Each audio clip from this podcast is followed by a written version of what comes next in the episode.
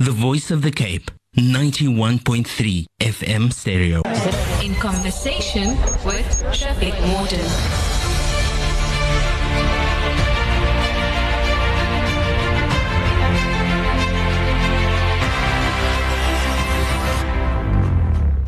We are in conversation with, and we're going to be talking Africa, weekly Africa report.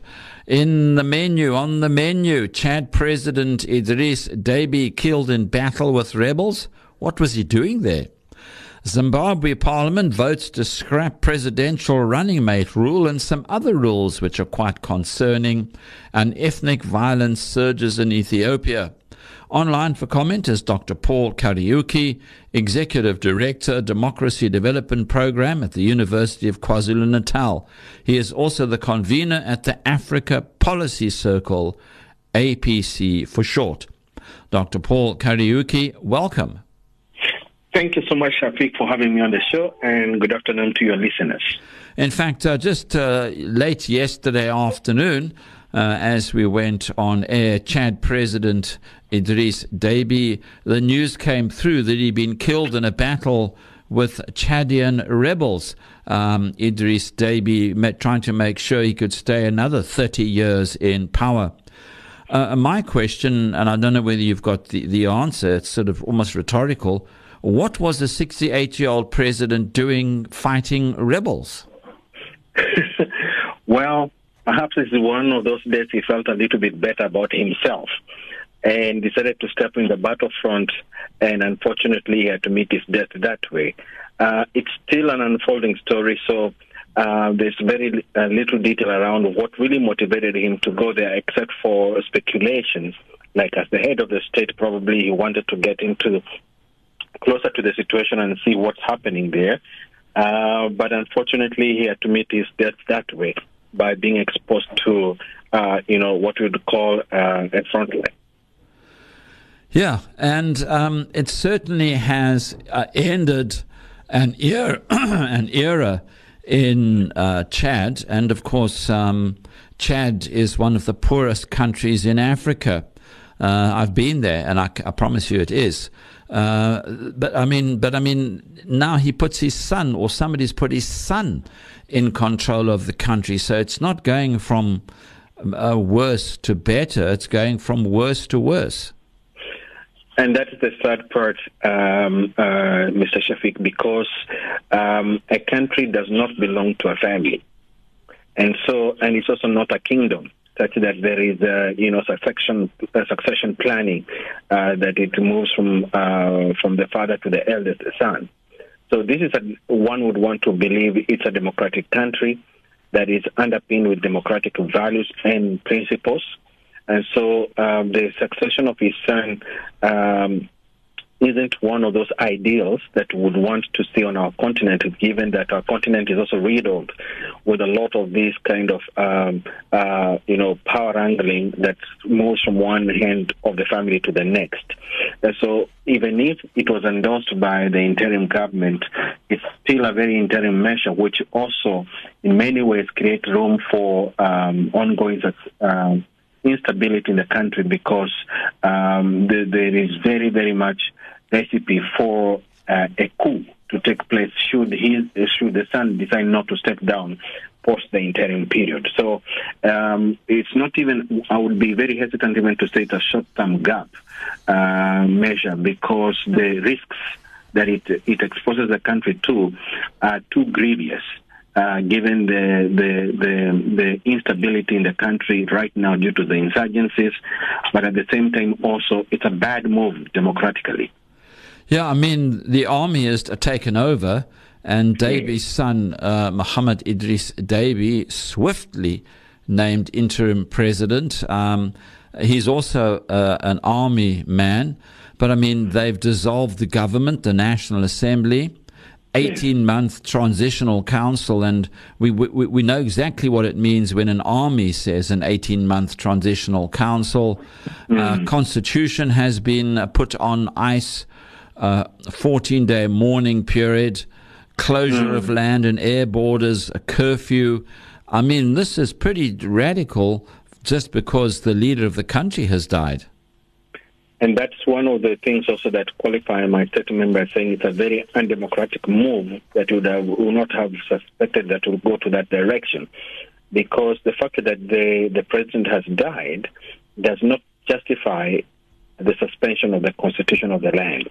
And so there has to be, I would want to believe, I've not studied the constitution of Chad Republic, but I want to believe that there is uh, provisions uh, stipulated there that could perhaps will direct the country in a succession of what needs to happen in the interim should the president, you know, pass on like in this case.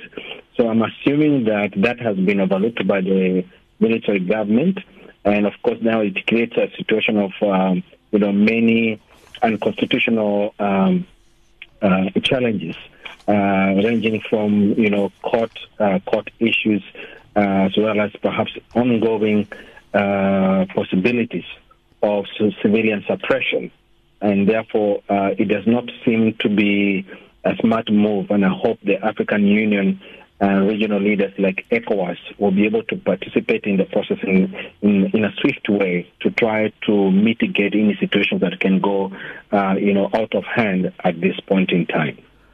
I mean, if one looks at commentary about it, uh, political analysts are saying this is technically a coup but what I think is more concerning about that, and that's already concerning, and this is Al Jazeera reporting, um, it mm-hmm. says. Uh, that sends a very strong message to France and to Chad's other international partners that they can expect continuity. I think that's the message they're trying to send. Um, business as usual, whatever that business was. So mm. the, the rest of the world certainly isn't being very supportive of the people of Chad getting an answer to their problem, which is uh, right now is a military coup scenario. Yes, and that's one of the disturbing things. Um, as you said, as we started, that uh, Chad is one of the poorest countries on, on the continent the last thing that you'd want to see a nation like that, or even Chadians themselves want to see, is them sinking into more deeper conflict uh, situations that will exacerbate the economic situation that is already worse. And secondly, they get even more exposed to insurgencies that are still taking place around the, their own country.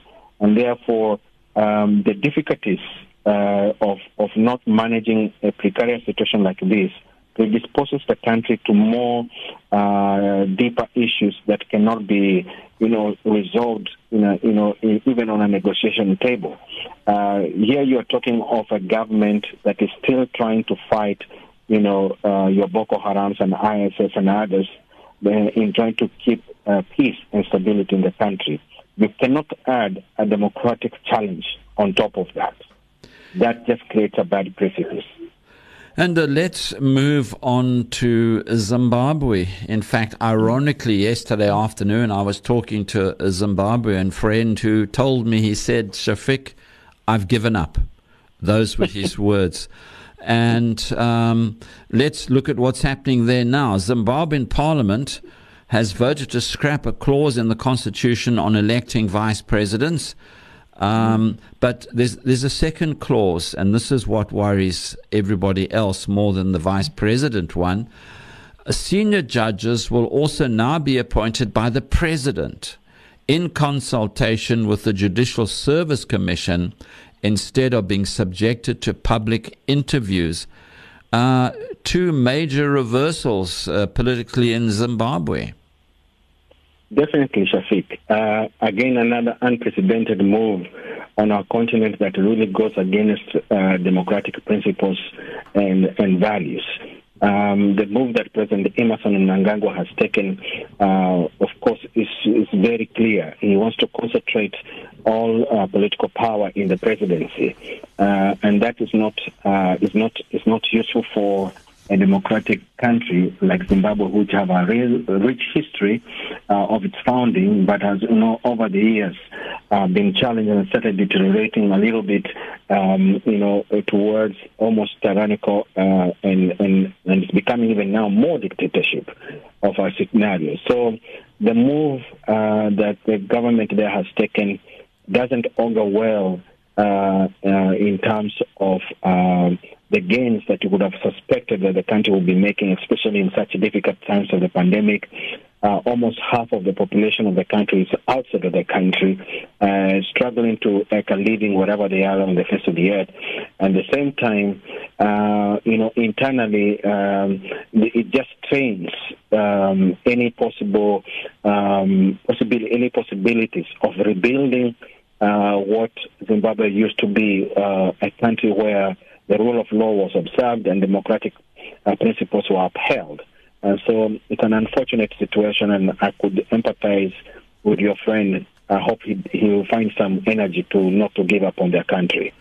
No, absolutely. It, it really is uh, a very, very sad situation. Let's move on to Ethiopia. Um, ethnic violence surging in Ethiopia. Abiy Ahmed, after such a promising uh, start, is now beginning to realize that one of Africa's biggest countries and one of Africa's most uh, varied countries in t- terms of ethnicities and geographies is now um, basically at war with itself. Yeah, again, another unfortunate occurrence, and I, uh, the story does not really give much hope as what we are seeing, especially when it involved uh, human casualty. Um, Ethiopia being one of those countries, one of the uh, most populous countries on the continent with over 100 million people, uh, which is, um, you know, uh, uses a fed, federal system as its ideology in terms of how it governs itself, um, created from its foundations a, a, a, a recipe for what we are seeing now.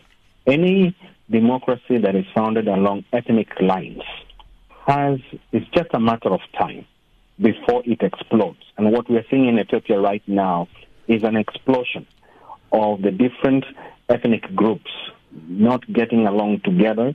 And because their their political system is, is you know is founded on federalism, the challenges of mitigating such incidences that we are seeing now, and, and especially conflict related, are so enormous that you don't even know where to begin. It's one of the challenges that only Ethiopians and Ethiopian government can solve this, because an outsider cannot get into um, an ethnic battle to try to mediate.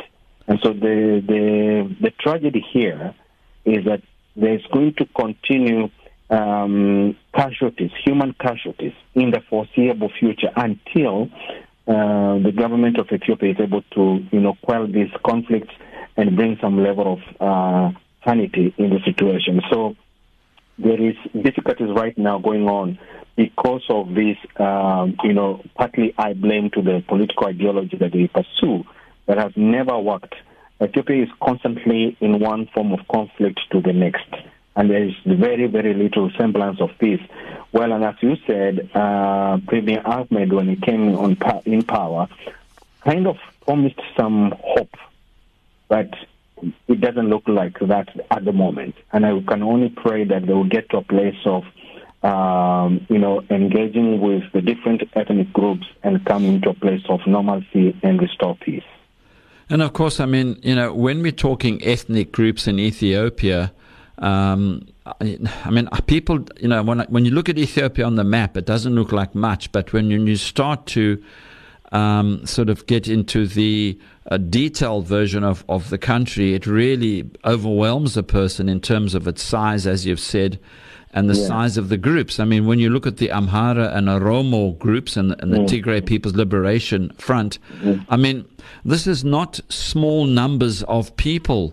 Amhara and Oromo, they go into millions uh, within exactly. within the country. So it's not, mm. um, uh, you know, band aid doesn't work here, as as you've so correctly said. It has to be deep rooted change. But uh, I'm sure you yeah. agree with me. How on earth does one get Ethiopia to to to to be, be at peace with itself when most of us sitting outside are absolutely powerless? it, it is going to this is those classic cases where you say it will only take a miracle of a divine intervention to give, bring things like this to, to normalcy because um, the nature of the conflict itself is so much uh, ethno-driven. And now what we are seeing is a rise of what I would call ethno-nationalism, where now different population groups start exerting their own uh, power and they start claiming the distinctiveness of their own uh, uh, particular nature and their right to self-rule in their own land, which often exacerbates clashes, you know, uh, and relationships, inter-community relationships. Now, with that just that description, I don't think there is any country on the face of the world today that has a clear, straight answer on how such are sold, except the the the the, the people who are involved, Ethiopians, can only solve this. It's a costly uh, conflict because of the human tragedy, but it's also even more costlier because the foundations or the political foundations of the country are on federalism, which is really about one ethnic group or group of them deciding that they need to have their own self-rule. Now, you cannot juxtapose that kind of political thinking and working in what you'd want to see as democracy. And I think what uh, Premier Abiy was trying to bring the country back is to some some level of democracy where there is consensus building, agreeing on a common vision, and participating as one. But because of the political ethnicization of, of, of the country, it is very hard to bring that kind of uh, ideology, a new ideology, over decades of regions that have been ruling themselves. And now you are trying to bring some level of commonality without addressing this, you know, the severity of things like uh, tribal identities, cultural identities, and language. So that when you see it from that point of view, it becomes a very complex situation to intervene. And even more harder is that African Union is situated there. So it's also interesting to see what African Union will try to do in mitigating this problem just under their nose. Yeah, I mean, that is, is of course, um, uh, another very uh, um, relevant question. You're right. Mm. African Union's uh, headquarters are in Addis Ababa. Uh, mm. What are the Africa's leaders going to say when they fly in for AU meetings to to a country that they're visiting that's divided? It, it's it's resplendent resplendent with, with so many political ironies. Exactly, exactly, and this is where again um, the the Commission, the African Union, is really now put on the spotlight again. You know, there's so many ethnic uh, or conflicts rather that are taking place on the continent. It has been a little bit quiet but this one now, this present conflict in Ethiopia, it happens right in their headquarters. So um, uh, they can't afford to keep quiet and they can't afford to assume it. They will have to do something about it.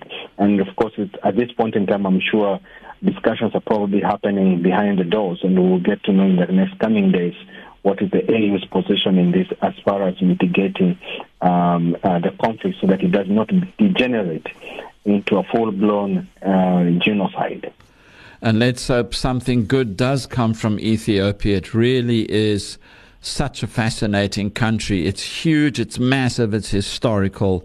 And uh, as Dr. Kariuki is telling us today, sometimes it's just simply incomprehensible. But Dr. Yeah. P- Paul Kariuki, uh, convener Africa Policy Circle, also Executive Director, Democracy Development Program at the U- University of KZN. As always, thank you for joining us.